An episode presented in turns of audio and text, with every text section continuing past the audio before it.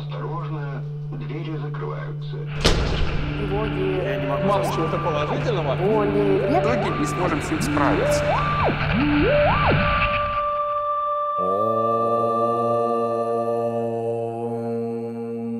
Йога в большом городе. Подкаст про йогу и людей в ней.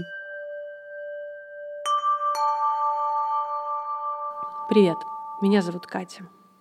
Друзья, добро пожаловать во второй сезон подкаста. Мой отпуск пролетел незаметно. Я скучала, надеюсь, что вы тоже. И давайте уже начинать. Первый выпуск нового сезона получился очень глубоким и очень многогранным. И у этой беседы есть небольшая предыстория, хочу с вами ею поделиться. У меня есть список э, преподавателей и вообще людей, с кем бы мне, кого бы мне хотелось пригласить в подкаст. Я не всем решалась написать, э, и какие-то договоренности все откладывала. А, И среди этих людей есть э, Анна Гурьева. Аня преподаватель аштанга виньяса йоги, она практикует буддизм. И, в общем-то, об этом я и хотела с ней поговорить. Но поскольку мы лично с Аней не были знакомы, я все откладывала, э, думала, ну вот-вот, вот-вот, может быть, мы где-то пересечемся, я ей предложу. И тут э, мне в директ приходит сообщение от администратора йога-шалы, где, в общем-то, Аня преподает, с предложением записать подкаст с Аней про ее книгу.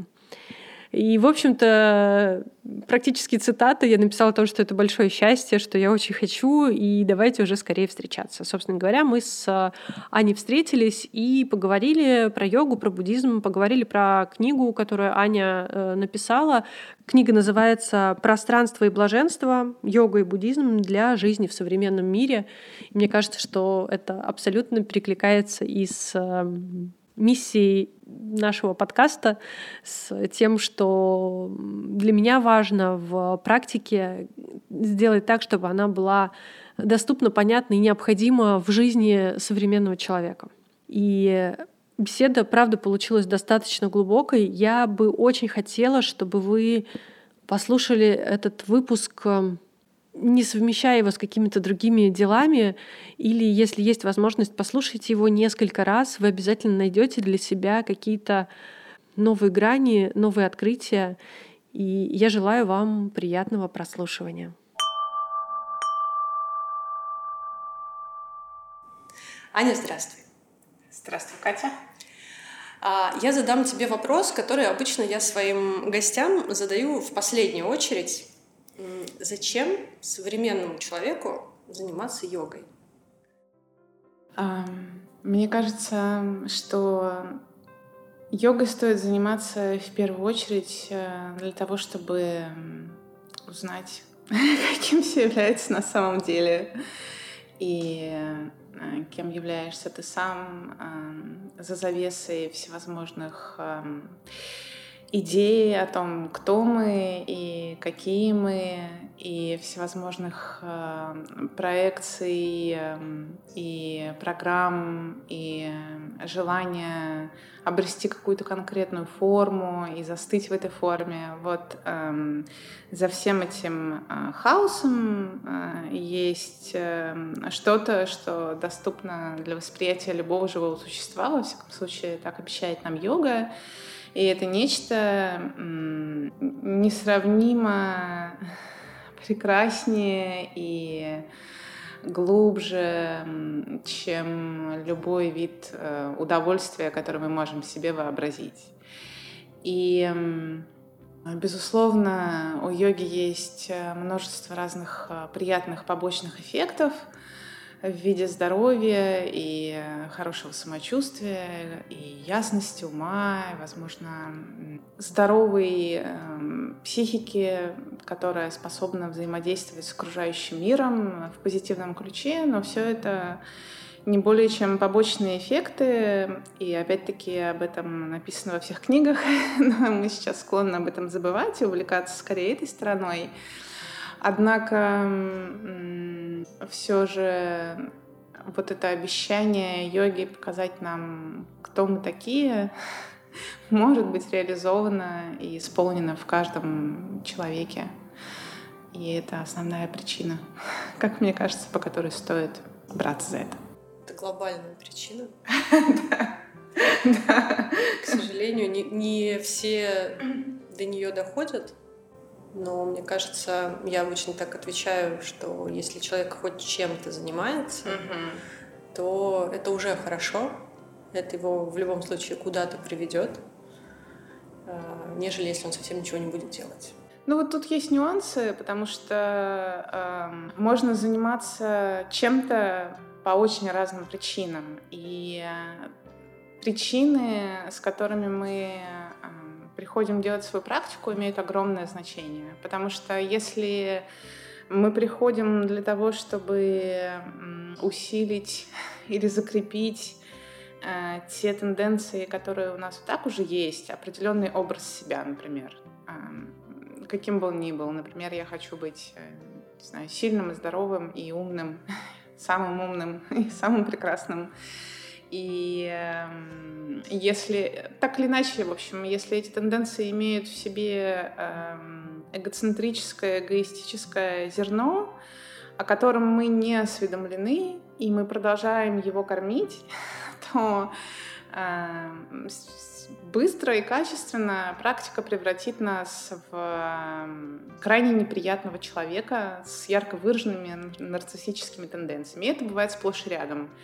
Это, ну, то есть в йога-комьюнити мы часто сталкиваемся с такой ситуацией, и каждый раз возникает тот же вопрос, э, почему же так произошло, Э, потому что эм, причины нашей мотивации не соответствуют методам, которые мы используем.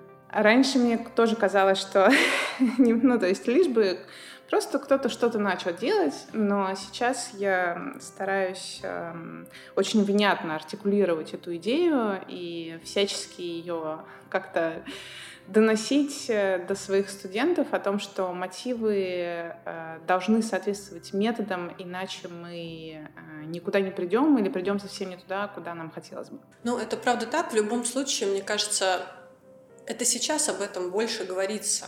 Например, даже, даже когда я пришла в йогу там 6 лет назад, это было все равно как-то иначе. И еще 6 даже лет назад очень мало говорилось про вот эту сторону внутреннюю. И Мгм. мотивация входа, я вот имею в виду то, что мотивация входа в йогу у каждого на самом деле своя. Кто-то действительно Мгм. приходит, э, там, не знаю, позвоночник э, укрепить, Мгм.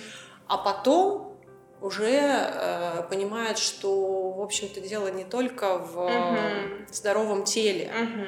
а во всем этом. А какая у тебя была мотивация входа в йогу? Там было два аспекта. А, Один из них э, был вот примерно таким, как я описала. А, Страстное желание о том, узнать о том, каким все является на самом деле. Я помню, как я писала себе это в списке желаний где-то в юном возрасте. Знаешь, когда ты составляешь эти списки, хочу поехать э, в Индию, выучить французский язык, заняться танцами, узнать, каким все является на самом деле. Что-то в этом духе. И эм, другая причина состояла в том, что я пережила несколько крайне неприятных э, и сложных жизненных историй жизни э, в секте, многолетнего домашнего насилия и еще кое-что, и я была просто в, совершеннейшем хаосе и внутреннем разломе, ну то есть мое даже какой-то поверхностный психический уровень личности был настолько просто разорван на кусочки, что невозможно было выстраивать никакую адекватную какую-то жизнь из этого состояния. И э, я как-то особо не рассчитывала, что йога мне поможет все это собрать, но мотив такой, безусловно, присутствовал. То есть мне просто хотелось вернуться к некой норме, из которой я смогу жить, хотя бы просто жить не говоря уже о чем-то большем, и это, безусловно, произошло. Благодаря йоге. Благодаря йоге и буддизму, да обеим этим традициям. А, ты знаешь, у меня такой, это мой личный вопрос. Я где-то вот э, какими-то нотками своего сознания понимаю, что вполне это все может сочетаться, но аштанга виньяса йога угу. и буддизм. Для меня это какие-то не крайности и не разности, это такие достаточно разные оттенки. Угу. Как они сочетаются для тебя в практике? Э, если мы заглянем в историю йоги, то обнаружим, что йога и буддизм э, возникли, собственно, в одном и том же месте и очень близко по времени. И обе эти традиции явились ответом, что ли, на внутренний запрос э, большого количества людей этих времен, которым хотелось узнать, кто они такие, а не просто совершать бесконечные религиозные ритуалы, чтобы защититься от э, опасностей и боли внешнего мира. И эти люди, они были просто готовы на все, они были готовы умерщвлять свое тело и отказываться от, от комфорта и от э, привычных социальных э, структур, Э, в общем, все просто бросить в огонь э, ради того, чтобы встретиться с действительностью такой, какая она есть. И эм, по сути методы, ну то есть вот этот запрос э, одинаков, да, э, это, это то желание, которое мотивировало э, людей в обеих традициях. И на самом деле методология, которая была разработана, если мы посмотрим в ранний буддизм, она очень э, коррелирует с тем, что называется классической йогой и описано в йога-сутрах. Вот. Затем по мере развития буддизма появились некоторые нюансы, что ли, до которых йога как-то доходила потом своими окольными путями. Я сейчас говорю о э, устремлении не только к личному освобождению, но и к тому, чтобы достигать чего-то, достигать каких-то инсайтов и понимания, обретать э, новые способности для того, чтобы помогать другим. Да? То есть вот этот идеал бодхисаттвы, буддизма Махаяна, который появился уже несколько столетий спустя после того, как умер Будда, развился Махаяна, а, эта идея пришла в йогу чуть позже, но так или иначе она там а, тоже присутствует. И даже если мы заглянем в йогу-сутры, мы обнаружим там а, так называемые брахма-вихары, которые практически слово в слово повторяют базовые принципы буддизма Махаяна том, что бодхисаттва развивает в себе э, равностное сочувствие, то есть желание помогать всем существам без исключения, Э, умение сорадоваться счастью других, умение поддерживать их, э, когда им нужна помощь, и равностно относиться ко всем существам, не деля их на врагов, друзей, на тех, кто тебе нравится или не нравится.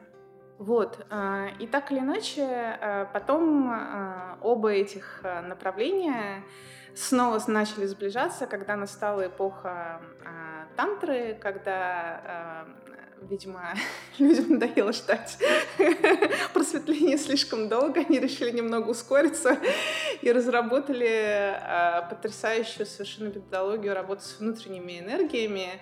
И индийская и буддийская тантра очень похожи, они просто как братья-близнецы. И хатха-йога позаимствовала всю свою методологию работы с тонким телом из индийской тантры нам э, не очень э, доступны, что ли, а, философские воззрения индийского тантризма, потому что они довольно сложные, что называется, да, и не, не каждый человек захочет в этом разбираться, но это не означает, что этот взгляд в хатха-йоге не присутствует, да, мы привыкли сейчас воспринимать хатха-йогу в первую очередь как эм, некую технологию работы с телом ради эм, желаемой трансформации. Но это очень поверхностный взгляд.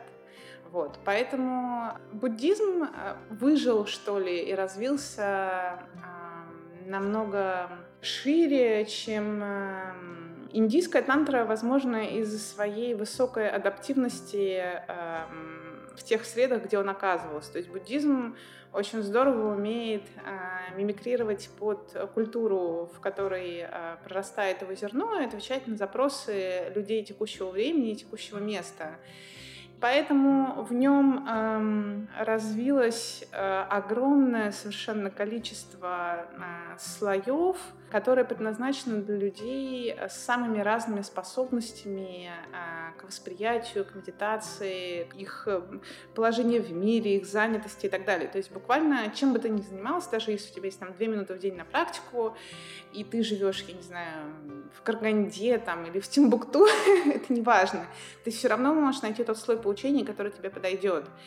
И поэтому э, в текущий момент э, проще практикующему йогу за вот этой вот внутренней э, философской частью обращаться к буддизму, чем к индийской тантре, потому что это понятнее.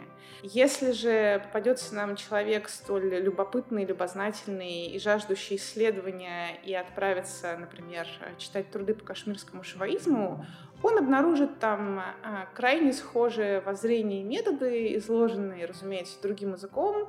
Где-то они будут выглядеть как эм, отличающиеся от буддизма, но опять-таки это такой довольно поверхностный слой. Ричард Фриман как-то шутил, что значит, средневековые йогины из разных традиций устраивали э, дебаты, яростно спорили и пытались отобрать друг у друга пальму первенства, а по ночам ходили друг к другу в гости, чтобы обмениваться поучениями. Просто у них была такая игра. И кому-то вот доступнее методологии индийской тантры, просто, может быть, связи с ней больше по каким-то причинам. Кому-то воззрение буддизма ближе. И опять-таки, повторюсь, в буддизме столько слоев, что ты можешь э, э, пользоваться какими-то очень такими прямолинейными и э, простыми относительно способами работы с умом, как базовые практики медитации, можешь углубляться в философию Махаяны, можешь если есть связь, есть у кого учиться практиковать методы ваджаяны, которые считаются самыми быстрыми и так далее. Вот, поэтому здесь эм, мало того, что нет э, никакого противоречия, здесь есть огромное общее поле, и чем больше ты туда погружаешься, тем богаче твоя внутренняя жизнь. Вот. И тем э, шире твое поле практики, и тем шире твой инструментарий, которые ты можешь э, применять к любым совершенно ситуациям своей жизни, на коврике, вне коврика, когда угодно. И в конце концов все это превращается и, и становится твоей внутренней жизнью, и становится тобой. Перестает быть чем-то внешним, перестает быть каким-то отдельным временем, когда я практикую, или отдельным полем, да, то есть до какого-то момента мы, мы как-то более-менее разделяем. Вот моя практика, а вот моя жизнь. Но в конце концов, э, вот чем глубже ты в это погружаешься, тем все быстрее сливается в одно. Взаимопроникновение. Да. Ну, то есть, по сути дела, буддизм, он пораньше стал э, доступным для вот прям совсем обычных людей. Ну, может быть, да. И э, опять-таки буддизм не требовал... Э, вот ранний буддизм совершенно не был ориентирован на мирян, ну, то есть там присутствовала идея о том, что ты, безусловно, можешь э, продвигаться по этому пути, будучи мирянином, и Будда давал определенного рода поучения для практиков мирян, э, однако предполагалось, что рано или поздно, может быть, через 10 жизней ты перестанешь этим всем заниматься, примешь монашеские обеты и сможешь полностью заняться практикой. Почему так? Потому что в те далекие времена у людей, которые вели обычный образ жизни, у них просто не было времени на практику. Они были слишком заняты выживанием. Вот. И только вот просто оставив это все, э, а у них появлялось время на действительно на медитацию, изучение философии, потому что во времена Будды никто, кроме монахов, изучением философии не занимался. Это было просто нереально. Вот. Постепенно-постепенно, э, по мере развития, разумеется, появились э, школы и методы, которые позволяли мирянам максимально полно включаться во всю эту активность. Вот. И в буддизме есть богатая палитра инструментов, инструментов работы с телом, но, скажем так, буддизм не очень заинтересован в жестокой аскезе. Вот мы помним, что Будда пробовал э, этот путь и пришел к выводу, что это не работает, да, что нужно, нужна какая-то золотая середина между потворством своим желаниям и крайним умерщвлением плоти. Йога же в своем базовом варианте являлась именно этим. Ну, то есть, по сути, шараманы, с которыми Будда провел вот эти годы, э, когда он практиковал э, аскезу, это и были люди, люди, которые занимались йогой. То есть идея была в том, чтобы э, э, настолько, скажем так, ослабить свое привычное представление о мире, да, то есть то, что находится в структуре эго, вот эти жесткие взгляды и концепции, связанные с реальностью, ослабить их путем ослабления тела, потому что, разумеется, э, эти слои полностью взаимосвязаны. И люди просто были готовы э, на все, да, то есть не есть, э, заниматься очень суровой какой-то физической активностью и так далее. И это, конечно, не всем подходило, безусловно. Вот. Индийская тантра, кстати, потом тоже не поддержала этот путь. Э, у Абхинава Гупты есть прям целые пассажи о том, что тан тантрику не нужно заниматься умерщвлением плоти, и физической э, изнуряющей практикой тоже заниматься не нужно, потому что это не помогает развитию ума. В общем, в итоге, э, как обычно, нам нужен какой-то э, баланс, да, и этот баланс э, вот я нашла для себя в, в соединении двух этих течений. Почему э, важно было написать э, эту книгу?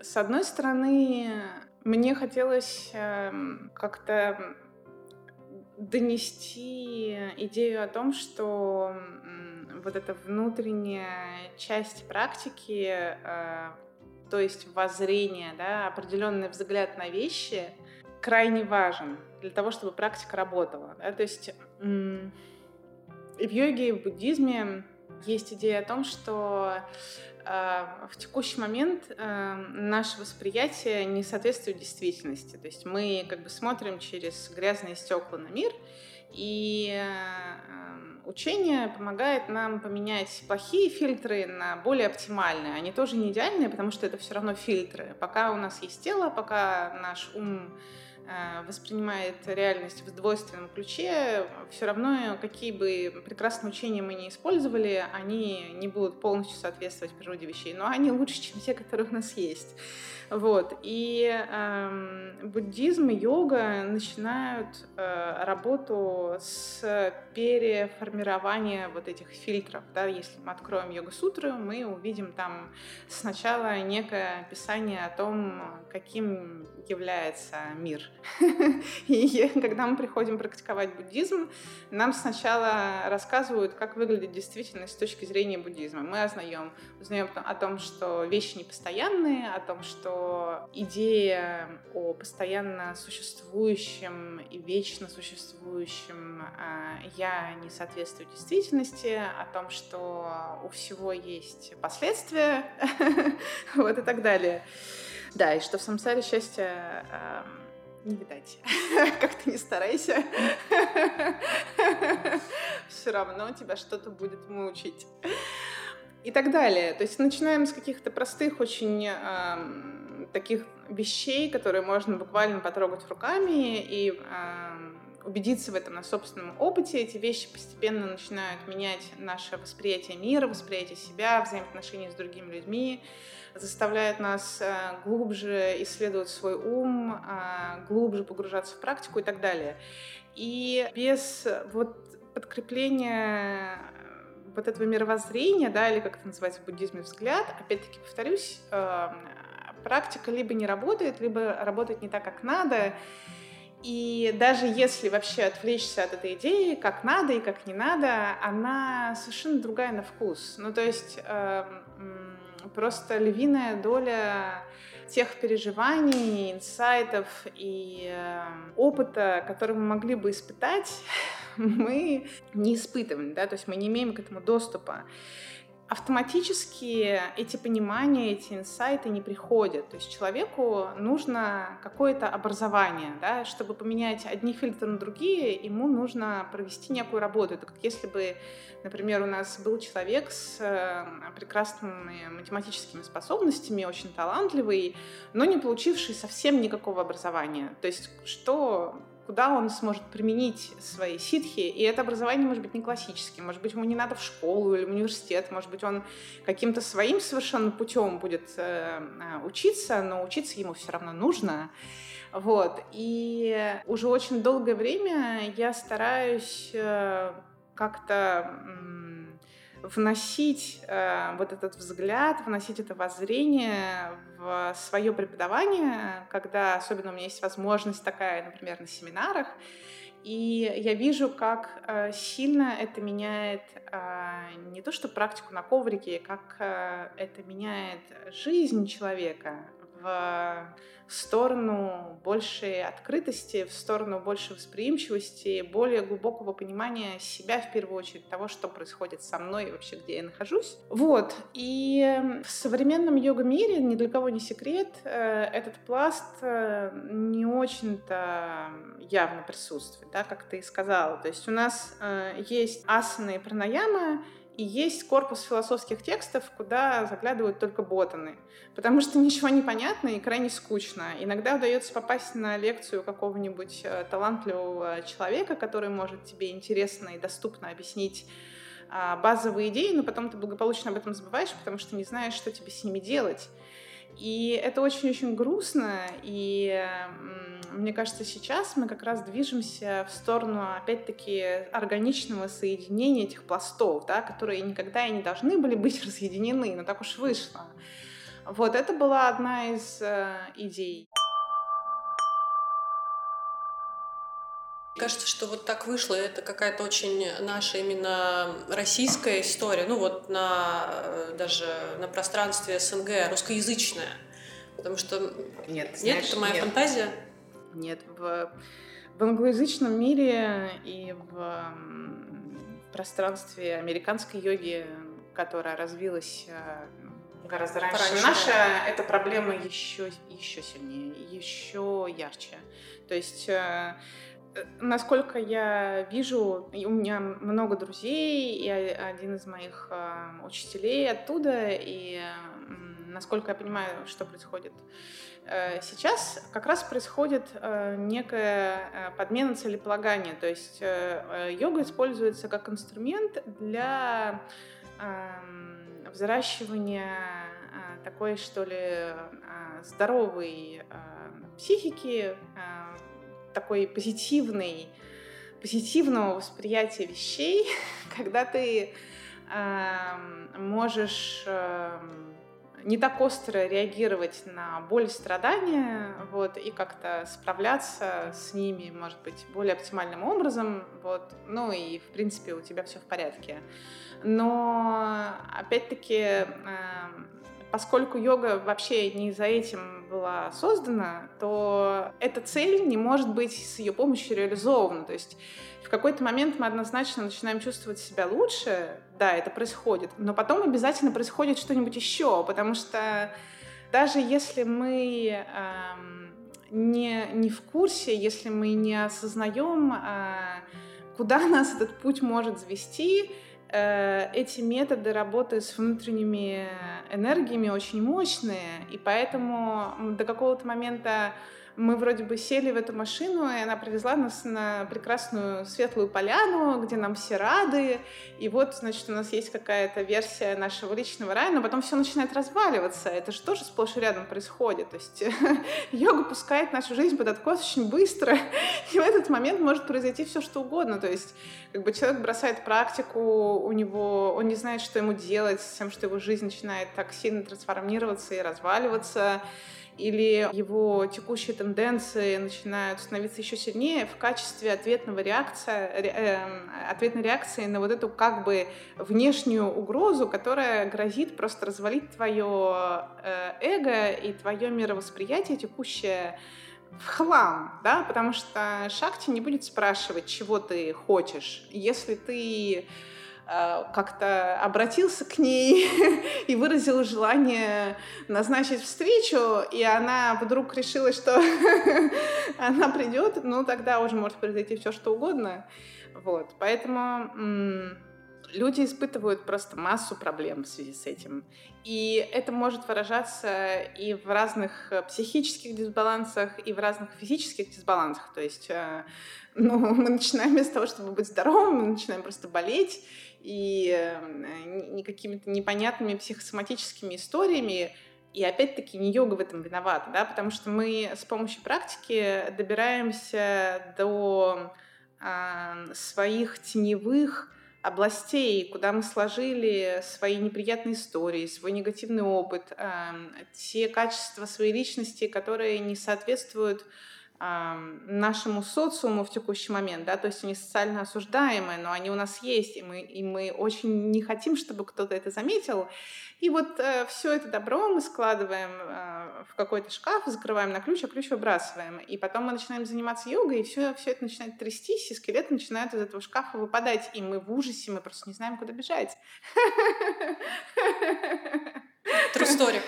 Йога-хоррор. Да, ну, как бы, чтобы не было фантазии про то, что йога — это правда вот, вот шанти-шанти. Нет. Благо... Нет, да. Нет.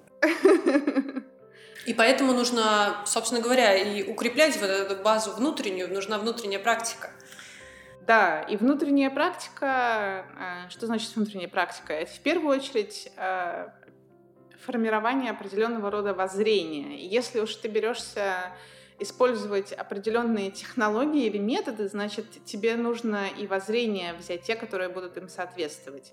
Поэтому, э, ну, то есть мы начали говорить о том, каковы были причины, там, чтобы писать книгу, вот это была одна из причин. То есть мне прямо хотелось хотя бы какой-то вклад сделать минимальный в том, чтобы а, начало вот это единство практики как-то восстанавливаться.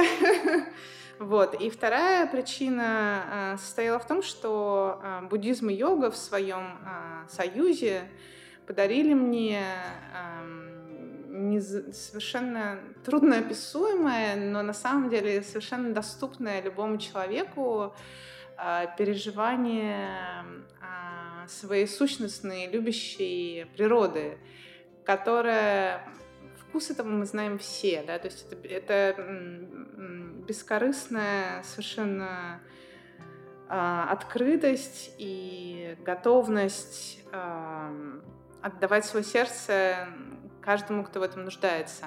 Вот. Это опять-таки тот слой, который э, лежит за всеми вот этими сложными философскими поучениями, переоткрытие своей способности к безусловной любви и сочувствию, доступной каждому живому существу.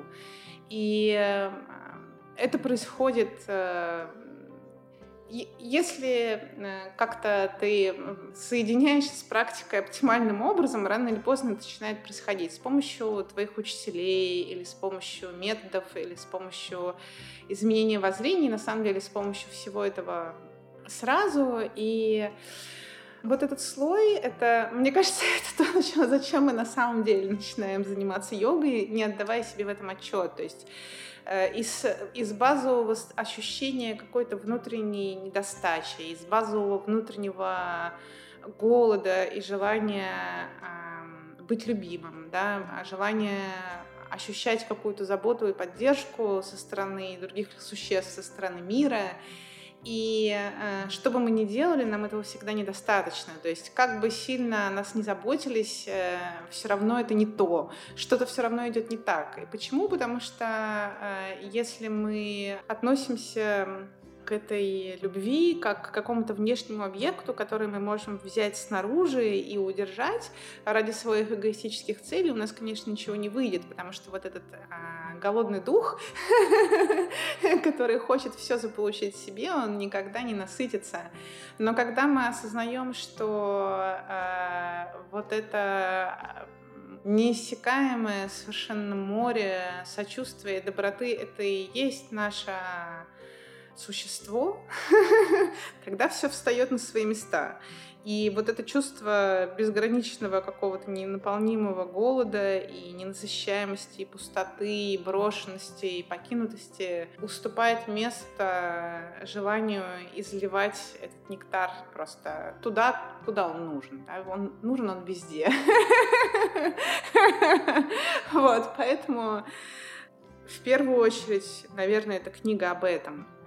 И э, идея в обеих традициях в том, что э, мы ничего не привносим извне, да, то есть нам не нужен какой-то человек, который э, принесет нам посылку, на которой будет написана безусловная любовь и отдаст ее нам. У нас уже все есть. Просто мы э, увлекаемся, даже не увлекаемся, а в индийской тантре это называется забыванием. Мы просто забываем о том, что у нас есть такая возможность. Но потом мы можем вспомнить. В этом суть игры. Сначала мы забыли, а потом вспомнили. И эм, даже мимолетная какая-то искра и проблеск этой связи, этого состояния а, меняет все твое существование. Ты никогда не сможешь об этом забыть. Ты можешь э, утрачивать э, эту связь и потом снова ее находить. И это так и происходит постоянно. Ты отключаешься и включаешься, но ты никогда не сможешь до конца забыть. И ты потом уже не можешь поверить в свой старый мир.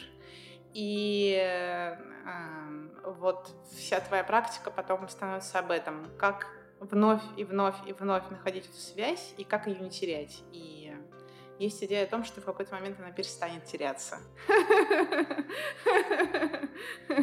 В этой ли жизни? Говорят, что можно и в этой. Но надо много стараться и практиковать.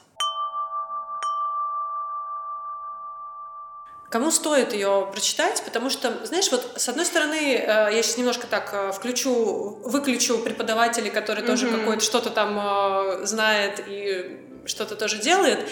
А, вроде простые вещи. Ну, правда, естественные. Mm-hmm. Если вообще прям совсем обывательским языком нормально делай, нормально будет. И вот mm-hmm. всегда. Mm-hmm. И делай это с, правда, с любовью. Но почему это так сложно на практике? И э, вопрос мой про то, кому стоит ответ, скорее всего, всем, э, к этому подходить. Кому стоит вообще? Для кого эта книга? Я когда ее писала, я старалась э, представить, что я пишу для человека, который вообще ничего не знает ни о йоге, ни о буддизме. И специально выбрала себе редактора, который не имел никакого отношения к этим вещам. И мне было интересно, что он будет делать и какие вопросы он будет задавать. И в конце а, нашего взаимодействия он написал мне, что ему очень понравилась книга. Ну, то есть многие вещи оказались полезными, и главное, что ему было понятно. Вот это для меня было очень хорошим знаком. Вот. И, э, в общем, потестировав на нем, и судя по тому, что мои друзья и студенты без конца раздают ее своим родственникам и другим друзьям своим, которые не занимаются ни тем, ни другим, все пошло по плану, да, потому что э, вещи, о которых я пишу, и вещи, которые предлагают нам буддизм и йога, если отвлечься от экзотической терминологии, это универсальные вещи человеческого существования. Они интуитивно понятны любому.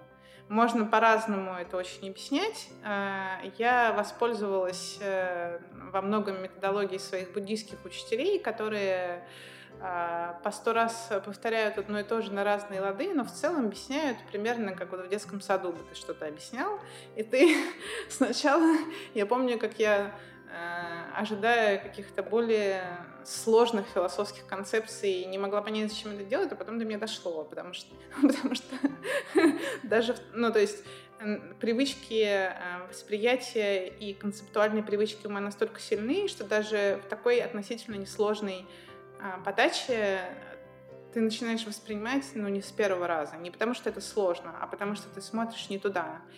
И часто же говорят, что учение настолько просто, что нам тяжело с этим смириться внутренне. И мы начинаем без конца все усложнять, лишь бы только не иметь дело с тем, что есть. Вот. Поэтому в этом плане нет каких-то ограничений, то есть не нужно обладать специальными знаниями, чтобы понять, э, о чем там написано. Поэтому если вопрос, мне кажется, просто вдохновения и чего-то такого, знаешь, когда берешь книгу в руки и чувствуешь, что что-то у тебя там внутри какой-то импульс внутренний рождается, тебе становится интересно, и ты начинаешь ее читать. Ну, как-то так. Кстати, да, классная история про то, что действительно истинные вещи, они настолько простые, а мы хотим как-то все, все это дело усложнить.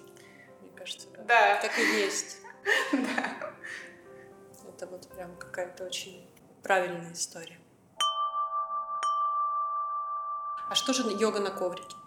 Йога на коврике остается в расписании преподавателя аштанга йоги 6 дней в неделю в том или ином виде. Мой учитель Тайландрум очень часто говорит о том, что а, наша практика на коврике — это ритуал, который воспроизводит э, соединение а, сознания и созидающей силы или Шивы и Шакти. Вот это соединение является сутью хатха-йоги, по сути дела. И э, если мы правильно применяем имеющийся у нас инструментарий, то мы как бы вновь и вновь на уровне своего, своей конструкции тела-ум создаем условия для того, чтобы это соединение произошло, и даже если это не происходит, мы как бы вновь и вновь играем эту драму, как будто бы это произошло, как будто бы это случилось, в надежде, что когда-нибудь все-таки так оно и будет. Вот. Эм, Ну, то есть эм, можно сказать, что йога воплощает, что ли, или создает вот это состояние открытого ума, состояние открытого сердца, состояние эм, тотальной восприимчивости э, к реальности через работу с телом. Да? То есть на уровне тела мы э, внутри себя создаем возможности для такого восприятия. Вот это то, чем мы занимаемся на коврике. Так я сейчас это вижу. И э, аштанга эм, позаимствовала очень мощную методологию из индийской тантры, которая позволяет, ну вот вся эта работа с, э, с каналами, с внутренним дыханием, с перераспределением внимания, с перераспределением движения праны от места, где спит шакти в виде кундалини от тазового дна и дальше по центральному каналу вверх. Это присутствует все в практике аштанги в, в полной мере. То есть если мы этим пользуемся, если мы не просто заворачиваемся в узлы и засовываем ноги за голову, это супер инструмент для развития такого рода сознания, для развития такого рода восприятия. И если мы в курсе, чем мы занимаемся, если у нас есть это воззрение, этот взгляд и понимание, то мы можем очень далеко на этой ракете улететь. Класс. Я предлагаю на этом завершать на этой прекрасной ноте, на этой ракете, Хорошо, лететь дальше. хорошо. Спасибо, Спасибо большое. большое. Вот и долгожданное возвращение подкаста. Впереди новые выпуски. А сейчас я хочу поблагодарить всех тех, кто меня поддерживает, кто поддерживает подкаст, и в том числе материально. Это, правда, очень важно. А, Спасибо, что вы слушаете, комментируете, э, делитесь. Это помогает делать подкаст, мотивирует и вдохновляет. Обязательно а, поставьте под этим выпуском какой-нибудь комментарий на той площадке, где вы его слушаете. И до новых встреч. Услышимся.